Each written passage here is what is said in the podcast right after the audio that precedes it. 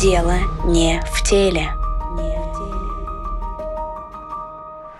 Здравствуйте, это подкаст «Дело не в теле», в котором мы говорим о влиянии эталонов красоты и бодипозитива на здоровье. Меня зовут Эвелина Жембровская, я волонтер-медик и ведущая этого подкаста. Сегодня у меня в гостях клинический психолог и транзактно-аналитический терапевт Виктория Расулова. С ней мы обсудим расстройство пищевого поведения и то, как люди меняют возможности в жизни на иллюзии контроля и красоты. Здравствуйте, Виктория. Здравствуйте, Елена. Сейчас РПП называют что угодно, в том числе и тип пищевого поведения, который является нормой и свойственен здоровым людям. Что же конкретно входит в понятие расстройства пищевого поведения? А, действительно, есть некоторая путаница, и некоторые специалисты а, в области вот, психического здоровья не разделяют между собой нарушения и расстройство пищевого поведения. Мне такой подход не очень нравится. Мне тоже кажется важным все-таки эту линию проводить, хотя она, понятно, не всегда очень может быть четкой. Нарушение пищевого поведения — это все, что связано с нарушениями именно поведения. То есть, по большому счету, любые диеты, диеты имею в виду не, не здоровые, да, то есть такие вот, э, которые связаны с мифами в первую очередь, попытка избегать каких-то нутриентов, углеводов или еще чего-то, это желание, не знаю, отрабатывать спортом, типа съела конфетку и пошла погулять. Если это не доходит до того, что человек дезадаптируется, что он начинает очень сильно страдать, то это можно отнести к нарушениям пищевого поведения. То есть это такая как бы сверхценность сферы питания или, опять же, вот диеты, или наоборот переедание, может быть там заедание эмоций, но не доходящее до того, что вокруг этого начинает крутиться вся жизнь человека. Это можно отнести к нарушениям питания. Вот, то есть, например, кто-то заедает скуку, кто-то заедает тревогу, кто-то не может пройти мимо кофейни и там что-то не купить, да, на запахи реагирует, или там он, человек не голодный, но идет в компании куда-то в ресторан и все равно что-то поест, хотя он не голодный. Либо человек стремится, например, действительно избегать каких-то продуктов, э, не есть после какого-то времени и так далее. Ну, то есть часто вот такие вот нарушения, они связаны скорее может быть, даже неграмотностью каком-то смысле, ну, в том смысле, что вокруг нас очень много мифов, и люди могут даже думать, что они таким образом, ну, пользу себе причиняют, что это как-то вот, например, ну, вредно есть углеводы, это же вроде как, типа, все знают, и человек, например, не ест углеводы. Вот это можно отнести к нарушениям пищевого поведения. А расстройство пищевого поведения — это все таки психиатрические заболевания, они довольно сложные, они в эмоциональном смысле для людей довольно мучительные, и сюда относятся очень определенные виды расстройств.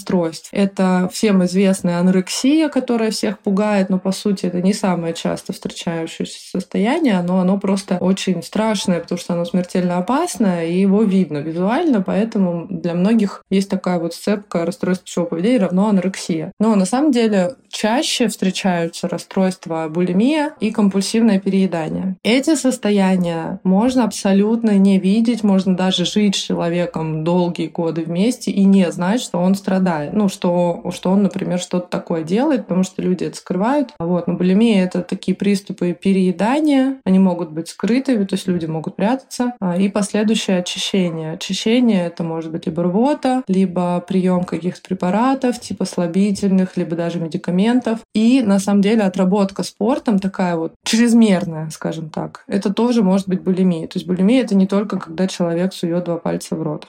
Но здесь как бы основное, основная проблема — это именно очень сильная зацикленность на весе, очень сильный страх поправиться и очень сильная привязка самооценки к внешнему виду, весу и так далее. То есть если обычный человек с нарушением пищевого поведения, ну, как бы чувствует себя нормально, ну, иногда заедает скуку, эмоции или иногда сидит на какой-то диете, но в целом живет как-то свою жизнь обычным образом, это не такая серьезная проблема. А вот булимия — это уже серьезная проблема, да, то есть вот разница разница именно в выраженности этих симптомов. Компульсивное переедание тоже такое систематическое переедание, за которым часто следует набор веса, сопряженное может быть ожирение. Когда человек не может себя контролировать и периодически съедает э, очень большие объемы пищи, либо он э, прям съедает, то есть есть такие критерии, что там в течение двух часов съедает объем пищи явно сильно больше, чем другие люди. И все это должно, чтобы был поставлен диагноз, происходить а, не реже, чем два раза в неделю, если я ничего не путаю, и не меньше, чем а, в протяжении трех месяцев.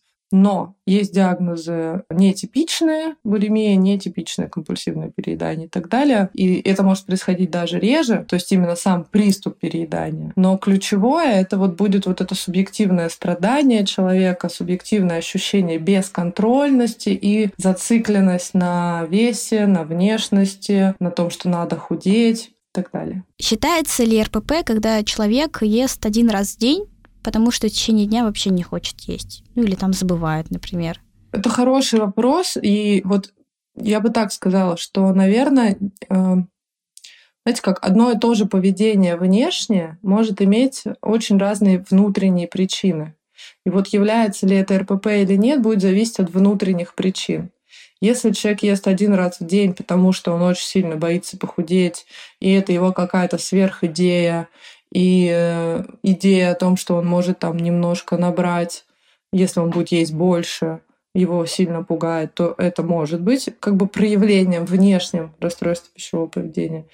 Если человеку просто так комфортно, он не испытывает э, каких-то проблем, его не мучает голод, ему нравится его, ну, то есть он нормально относится к своему телу, и, и он ест любую еду, которую он хочет в этот период, то это не расстройство пищевого поведения. Это скорее ну, просто индивидуальная особенность. А какие типы пищевого поведения вообще есть? Ну, есть такая классическая классификация, да, извините за тавтологию, типа пищевого поведения. Автор этой классификации Татьяна Ван Штрейн. И здесь тогда выделяются три типа. Это экстернальное пищевое поведение, когда человек реагирует скорее на внешние симптомы, а не на внутренние. Ну, то есть не потому, что он голодный, он ест, а потому что еда красивая, потому что компания хорошая, потому что пахнет вкусно. Это экстернальный вид пищевого поведения. Экстра — это внешний, да, то есть внешние какие-то стимулы его привлекают, и он начинает есть. Есть эмоциогенное пищевое поведение, которое связано с едой по эмоциональным причинам. Когда человек ест не потому, что он голодный, а потому, что он переживает, потому что он тревожится, потому что он грустит э, и так далее. То самое заедание эмоций. И есть ограничительное пищевое поведение, когда человек стремится следовать ограничениям, стремится следовать диетам по каким-то разным причинам. Это могут быть абсолютно разные диеты, какие-то стиле питания или еще что-то. То есть человек вычитал, что майонез вредно, и он никогда в жизни его не ест. Он абсолютно будет избегать все блюда, где это есть и так далее. То есть когда появляются некоторые вот именно ограничения. У человека нет свободы выбирать любую еду, а он будет ориентироваться на некоторые правила, что можно есть, а что нельзя есть. Опять же, правила могут быть очень разные. Например, вот в вашем вопросе про то, что человек ест один раз в день, это может быть ограничительным пищевым поведением, если человек, например, где-то вычитал и решил, что надо есть один раз в день. И больше он себе просто не разрешает. Тогда это будет ограничительный тип пищевого поведения. Опять же, если ему просто так комфортно, значит, нет никакой проблемы. Это но при этом нас на одной из пар рассказывали про девочку, которая заболела анорексией, но она перестала есть из-за стресса а не потому, что она себя ограничила.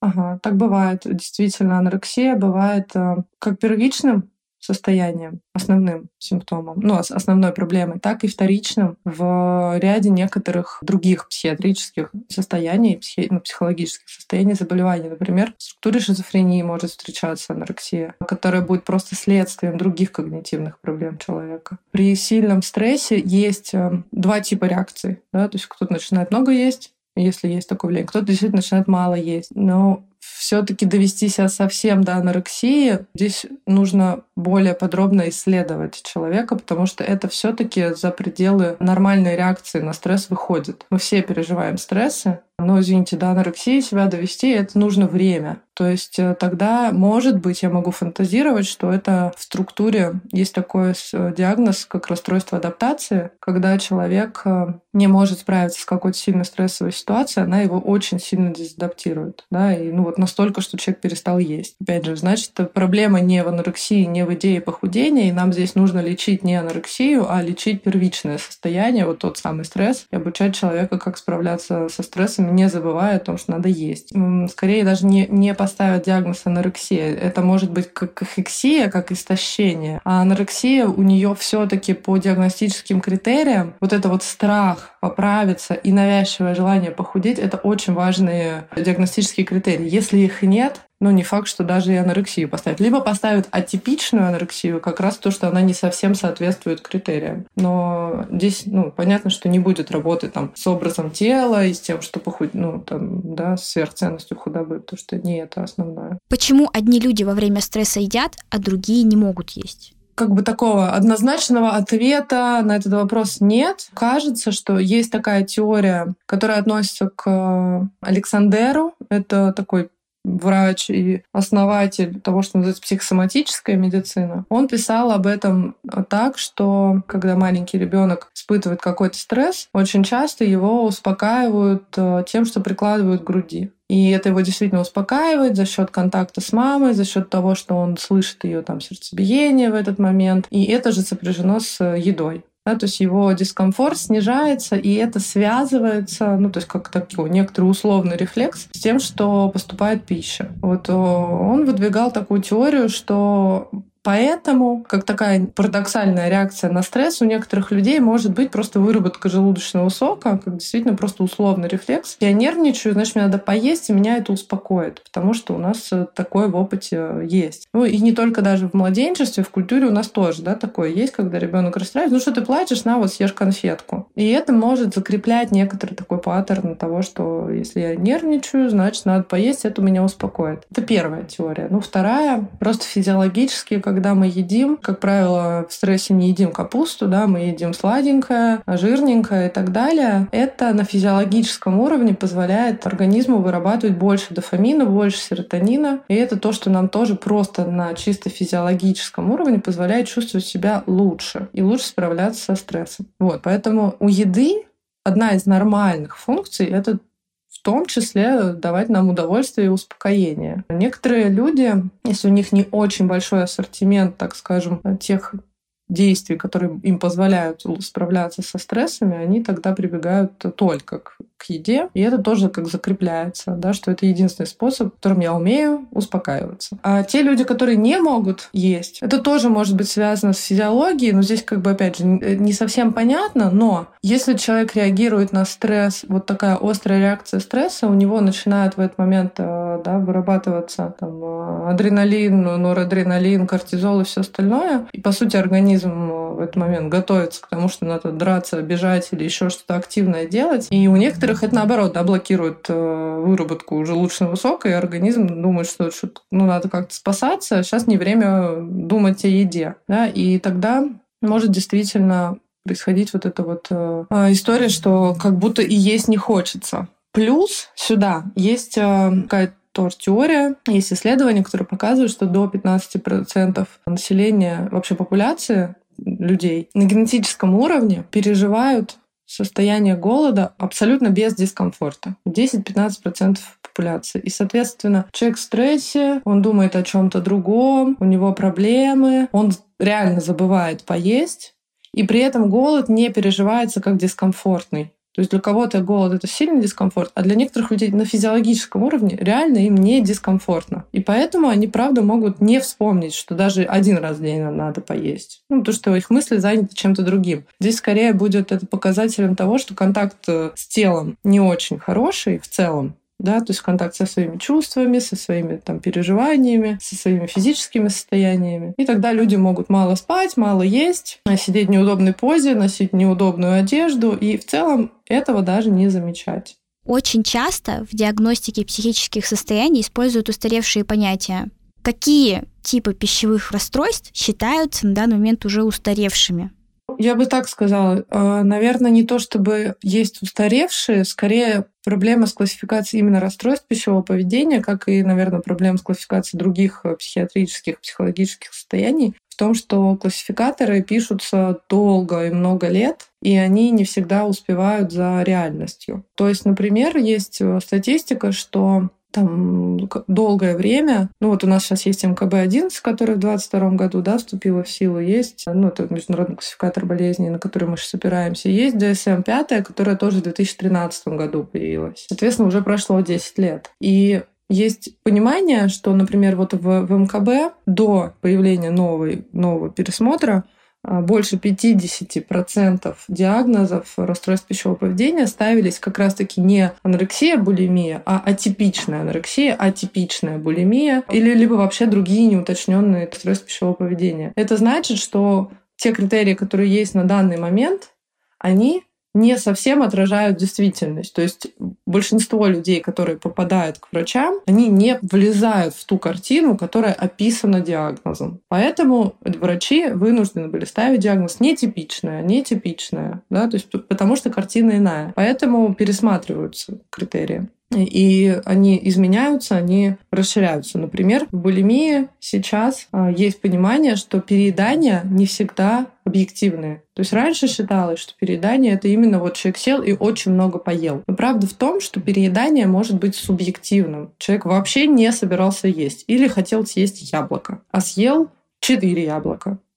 Четыре яблока, это кажется, ну, объективно, не, не то чтобы прям переедание, но человек будет испытывать дискомфорт, ощущение бесконтрольности, ощущение, что он переел, и за этим будет следовать тоже очищение. Вот, поэтому больше уточняются критерии. А что еще? Появляются новые диагнозы, которые мы уже можем использовать и уже можем описывать как некоторые специфичные состояния, но пока что их нет в классификаторах. Например, орторексия. Это расстройство пищевого поведения, это такая крайняя форма того, что человек супер контролирует свое поведение и питается только исключительно супер правильно. Казалось бы, это вроде как хорошо, да, питаться правильно. Но это становится проблемой, когда человек, например, если у него нет вот его там контейнера, в котором все супер сбалансировано, он, например, вообще не будет есть. Или он, если, не знаю, забыл дома еду, он все отменит и пойдет домой за едой, потому что съесть что-то другое у него вызывает крайне сильную тревогу. Это как бы орторексия, но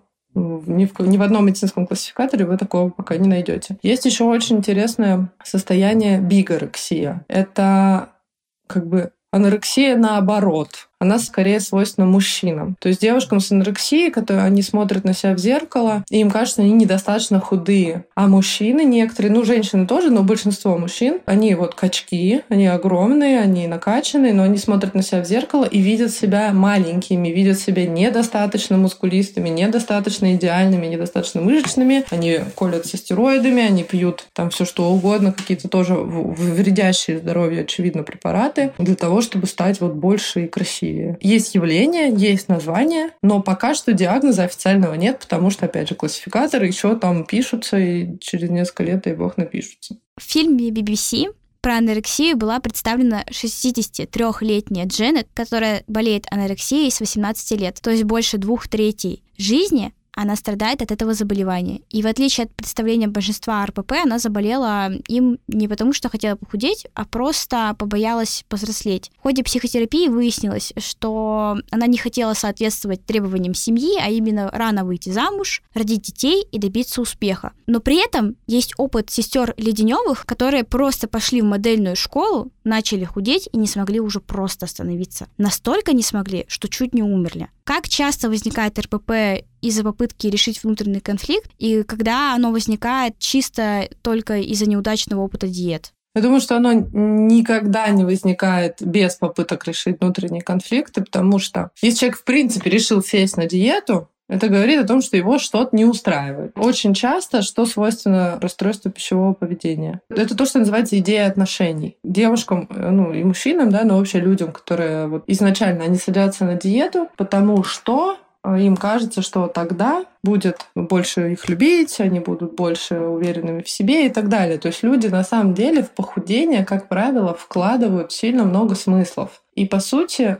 вот эта диета — это как способ, который человек думает, что он сможет закрыть вот эти вот свои боли, а, вот эти вот свои цели. Поэтому вот я сейчас вспоминаю про Миннесотский голодный эксперимент. Был такой эксперимент, который был проведен во время Второй мировой войны. Он был направлен на то, чтобы посмотреть, могут ли люди сидеть на такой низкокалорийной диете, как это влияет на их здоровье и что происходит потом, какие там потом последствия, и может ли человек потом восстановиться. И это были добровольцы, это были здоровые мужчины, которые просто, которых начали действительно мало кормить, то есть им сильно урезали рацион, и они очень тяжело психологически это переживали. Они действительно практически все дохуделись до анорексии. Они изменились э, психически. У них были изменения в поведенческом плане. Они очень много думали только о еде. У них изменилось восприятие образа себя. То есть они видели себя не худыми, хотя на самом деле они уже были истощены. То есть вот эти все как бы прелести, которые есть у анорексии, они получили. Но когда они опять стали нормально есть, у них был какой-то период, когда они переедали, когда они, да, там набирали э, вес, но э, потом они восстановились, так как их вот этому расстройству пищевого поведения не предшествовали идеи диетические, это был просто эксперимент, они вернулись к своей нормальной жизни, они не думали о том, что им нужно худеть или не худеть, и они потом жили свою нормальную жизнь.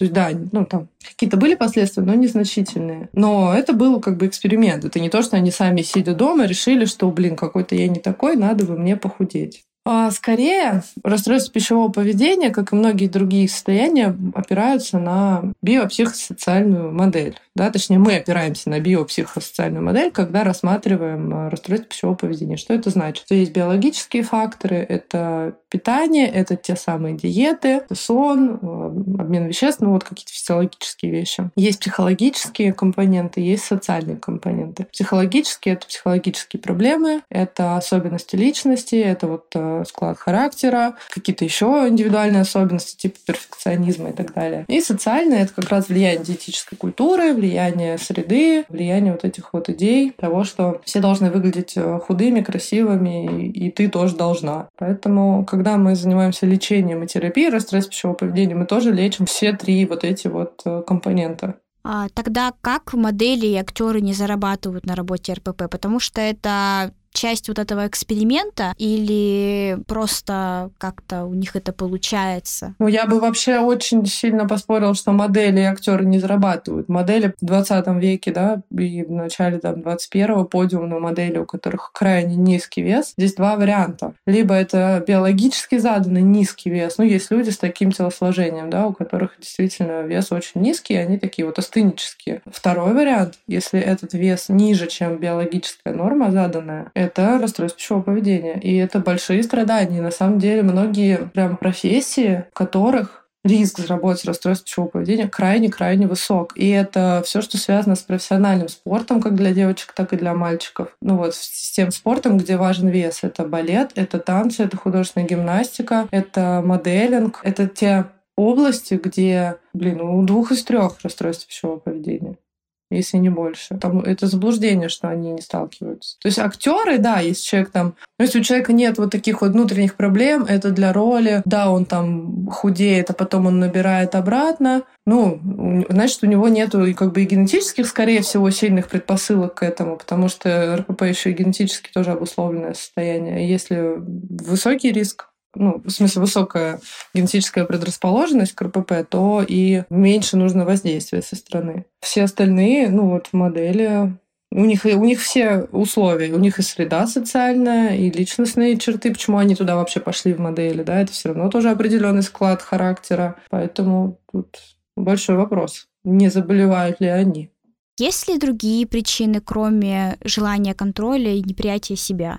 Да, очень много причин. На самом деле их правда очень много.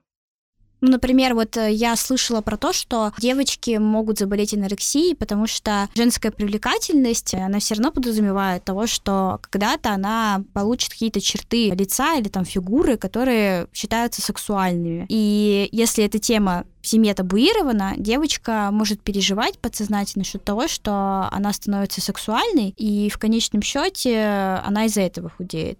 Есть такая теория, что девочки могут не действительно не хотеть взрослеть, не хотеть становиться женщинами, бояться этого. Ну, такая, это скорее психоаналитическая теория, но есть такая действительно идея. Ну, я думаю, что просто люди заболевают анорексией не только прям совсем в таком подростковом возрасте. все таки девушки, которые уже выглядят как-то женственно, они тоже иногда хотят худеть, наоборот, чтобы, потому что им кажется, что это более привлекательно и более красиво. То есть я думаю, что ну, здесь, правда, нету какой-то вот одной причины, которая э, подходит всем. Но вот э, когда девочки очень рано начинают избегать изменения тела, э, взросления, есть да, такая идея, что это может быть связано вот с, с сексом, с взрослением, с нежеланием взрослеть, с желанием оставаться маленькой, э, желанием оставаться, по сути, ну, то есть анорексия — это довольно инвалидизирующее такое состояние, и родители очень включаются обычно. То есть анорексия, когда это вопрос ребенка или подростка такого вот молодого, лечение анорексии — это всегда лучше вместе с семьей. То есть не лечится ребенок, лечится вся семейная система, родители, те, кто ухаживает, обязательно в это все включаются, в этот процесс, потому что это может быть как проявлением некоторого семейного симптома, семейной системы. Она может быть построена таким образом, что ребенок вынужден там болеть, для того, чтобы, например, родители, не знаю, не развелись, или потому что ребенок заболевает, родители объединяются вокруг ребенка, и своей болезнью бессознательно, да, эта девочка может там таким образом думать, что она помогает родителям отношения, чтобы у них не развалились и так далее. Ну, то есть это такие вот, это уже причины, они такие, знаете, как в области уже не медицины, потому что психиатрия об этом не думает, да, это скорее уже вот такая чисто психотерапевтическая история про там сознательные, бессознательные механизмы. И понятно, что вот эти причины очень личностные, глубинные, они индивидуальны в каждом конкретном случае. Да, то есть мы видим картину внешнюю, одинаково, опять же, похожую, но причины внутренние, они могут быть супер разными. Кто-то действительно просто генетически очень предрасположен, у кого-то другое ментальное расстройство, и анорексия — это просто симптом. А у кого-то это действительно становится таким условно способом поддерживать свою семью вместе, вокруг себя. Сейчас будет тема про ожирение. У людей с ожирением меняется структура мозга, и потом им очень тяжело перестроить свое питание. Часто необходима помощь от психолога. И почему вот это не считается РПП? Все равно же есть какие-то даже вот как принято считать изменения структурные, или это просто больше психология какая-то уже подключается тут? Ну, здесь, опять же, это тоже комплексная, абсолютно точно биопсихосоциальная модель используется. У них изменения, они на обменном уровне происходят. Изменения в обмене веществ, из-за большого количества жировой ткани эндокринная система перестраивается. Лишний вес большой — это часто следствие нарушенного пищевого поведения, не всегда расстройство пищевого поведения. Часто нарушение пищевого поведения. Но расстройство не всегда, потому что, опять же, у расстройств пищевого поведения есть очень конкретные критерии. Это же психиатрическое заболевание, не поведенческое, а психиатрическое. Значит, мы говорим, что страдает психика. У людей с РПП страдает психика в том смысле, что они хотят худеть. Ну, они, правда, у людей с булимией, с анорексией сверхценность тела, сверхценность какого-то худого тела, какого-то определенного тела. У людей с лишним весом не всегда. Они могут просто переедать и не сильно переживать, что они выглядят как-то не так. То есть понятно, что они понимают, что это не очень полезно, а, да, и ожирение, то есть для человека с РПП ожирение это всегда сверхстрадание, иногда до суицидальных мыслей. А для человека просто с, с ожирением, у которого нет РПП, ну да, ему не нравится, ну да, он хотел бы похудеть иногда, но в целом это не так сильно-то его прямо мучает. Ну вот в чем дело. То есть здесь нет такой прям суперлинейной связи. Но когда мы лечим ожирение, безусловно, психологическая помощь нужна обязательно, потому что были причины, по которым человек начал сильно много переедать. Он в какой-то момент заметил, что он ест, что он набирает вес, но человек не всегда может действительно сам остановиться. Мы ему даем инструкцию, как надо есть, но он не, не всегда может следовать ей. Потому что, например, опять же, если он умеет успокаиваться только через еду, он вынужден это делать мы не можем у него забрать единственный способ справляться с эмоциями. Он сойдет с ума. Да? То есть психика всегда выбирает лучший способ. Если лучший способ поесть шоколадок и еще потолстеть, но прямо сейчас не сойти с ума, это хорошо. То есть люди используют то, что у них есть. Когда мы работаем с лишним весом, с ожирением, нам важно понять, какие функции переедания для психики выполняют вот конкретно для этого человека. И научить человека эти же вещи эти же свои потребности закрывать более здоровым другим способом, а не перееданиями. И человек не всегда может вот это сам сделать. Ну, почти никогда на самом деле не может. Если он еще не научился, значит, ему нужна помощь.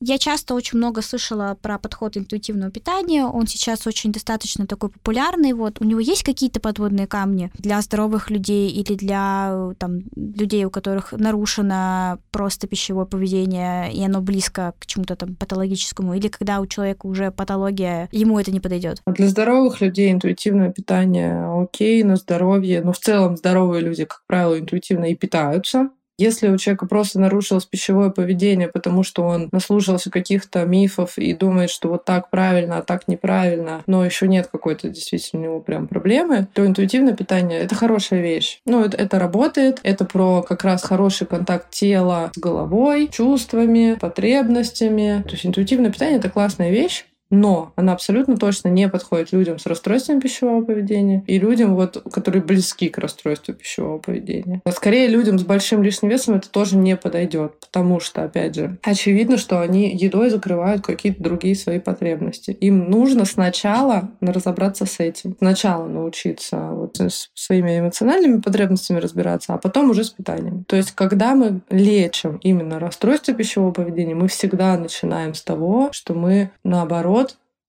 учим людей есть там, чуть ли не по часам, чуть ли не по расписанию, потому что интуитивное питание опирается на то, что человек в хорошем контакте со своим чувством голода и с чувством насыщения. Люди с расстройством пищевого поведения, у них нет контакта ни с насыщением, ни со здоровым своим чувством голода. Они же постоянно пытаются то на диетах сидеть, голод заглушают, то переедают, у них нет насыщения в этот момент. Они не могут на это опираться. Вот. Поэтому здесь, наверное, ключевой критерий, вот опять же, может ли человек, дружит ли человек со своим чувством голода и чувством насыщения. Опять же, возвращаясь к вашему вопросу, человек ест один раз в день. Так может быть при РКП, потому что человек может просто вообще не чувствовать голода. Так бывает.